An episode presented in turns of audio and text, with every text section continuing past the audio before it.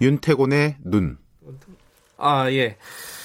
윤태곤의 눈, 의제와 전략그룹 더모아의 윤태곤 정치분석실장입니다. 오늘도 나와 계십니다. 안녕하세요. 네, 안녕하세요.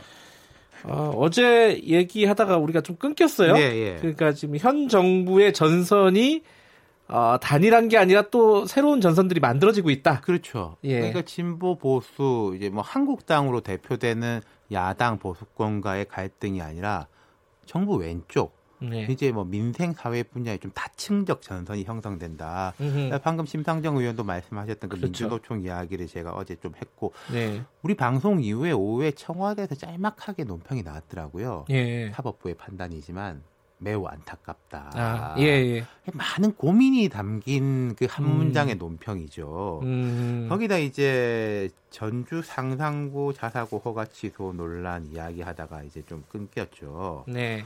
자, 그 이어서 좀 해보죠. 그 예. 상상고 문제는 맥락이 그 민주노총하고 또 같은 부분도 있지만 또 다른 부분도 있고 그렇죠. 좀 복잡합니다. 자, 지금 쟁점 두 가지입니다. 예. 첫 번째 이제 자사고 자체 특목고나 자사고를 축소 내지 폐지하겠다. 그렇게 해야 된다라는 이제 우리 사회에 이제 어떤 주장이 있는 거지 않습니까? 네. 그게 말하자면 진보 쪽의 주장인 거고 그게 무슨 소리냐? 교육도 수월성을 점점 강화해야 된다. 이런 교육 받고 싶은 사람은 이런 교육 받게 하고 저런 교육 받고 싶은 사람은 저런 교육 받게 하자. 네. 이게 말하자면 보수 대 진보의 전선인 거잖아요. 그랬죠. 네. 이뭐 대선 때 문재인 대통령 공약도 그랬고 지금 뭐 전국적으로 거의 TK 지역을 빼고는 다 진보 교육감인데 그렇죠. 진보 교육감들의 이제 공약이기도 했고 또 민주당하고 진보 교육감들은 이른바 좀 뭐 원팀 이렇게 인식되는 것도 있었고 네. 이 지점이 있고 그다음 도대체 실질적으로 이 자사고와 특목고에 대한 구체적 정책의 문제인 거예요. 네.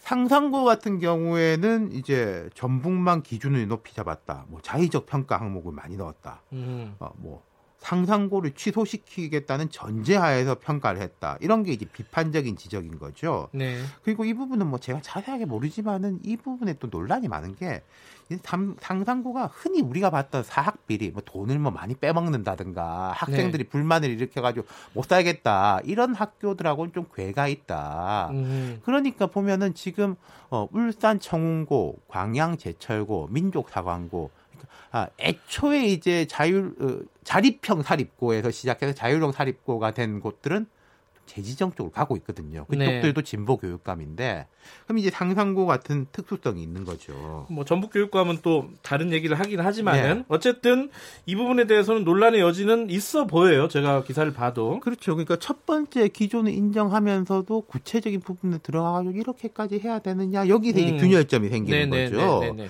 이 집, 집 설왕설래가 있는 것이 자 21일에 매일경제신문이 보도했습니다. 청와대 핵심 관계자가 자의적 평가 기준 등에 대해 우려가 있는 건 사실이다. 아하. 교육부가 이런 입장을 표시할 것으로 알고 있다. 이렇게 보도를 했는데 네. 그 보도 이후에 고민정 대변인은 상상고 지정 취소 동의 여부는 교육부 권한이다. 청와대는 이에 대해 의사 결정한 바가 없다. 이렇게 밝혔어요. 그 청와대와 관련 없다는 얘기네요.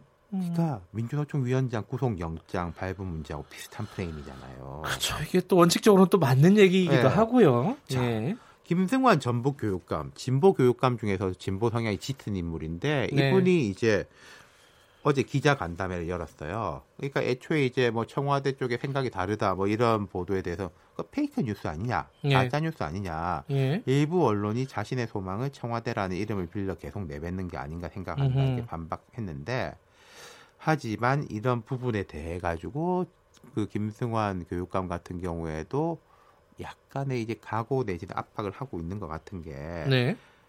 국민에 대한 예의고 만약에 행사를 안 한다면은 그 대통령 공약에서 뺐어야 한다. 음. 라면서 역 압박을 했어요. 하하하. 그러니까 자사고 폐지는 대통령 공항에다가 100대 국정과제 들어있는 거 아니냐. 예. 왜 나보고 그러냐. 그리고 예. 만약에 교육부에서 부동의를 할 경우에는 권한쟁의 심판 등을 걸겠다. 이렇게 예고를 했습니다.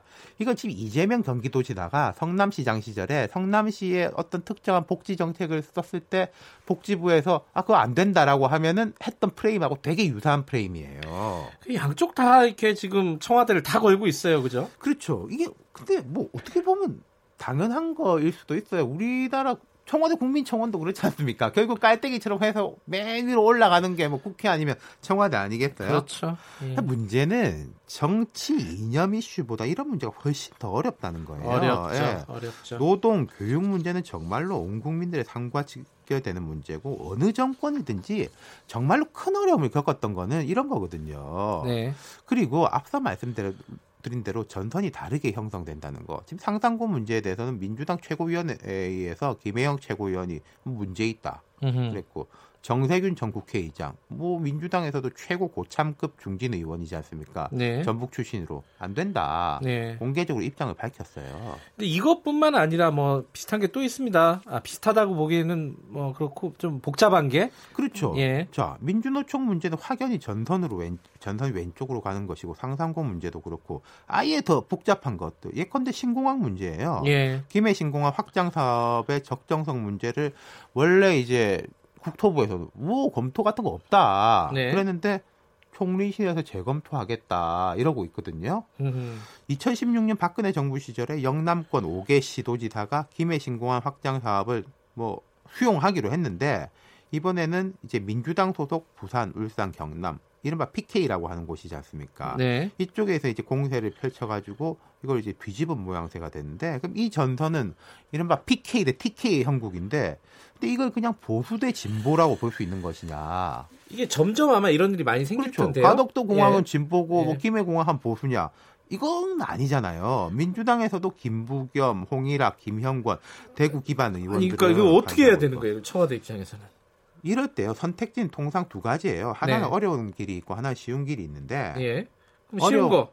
어려운 것부터 제가 말씀드리면 하나하나 합리성과 공약과 현실성과 설득을 거쳐서 복합적으로 따져서 힘들게 설득하면서 예, 가는 겁니다. 어려운 어떨 땐 길. 대중을 받, 내 뜻을 받고 어떨 땐 대중을 설득하고 쉬운 거는요?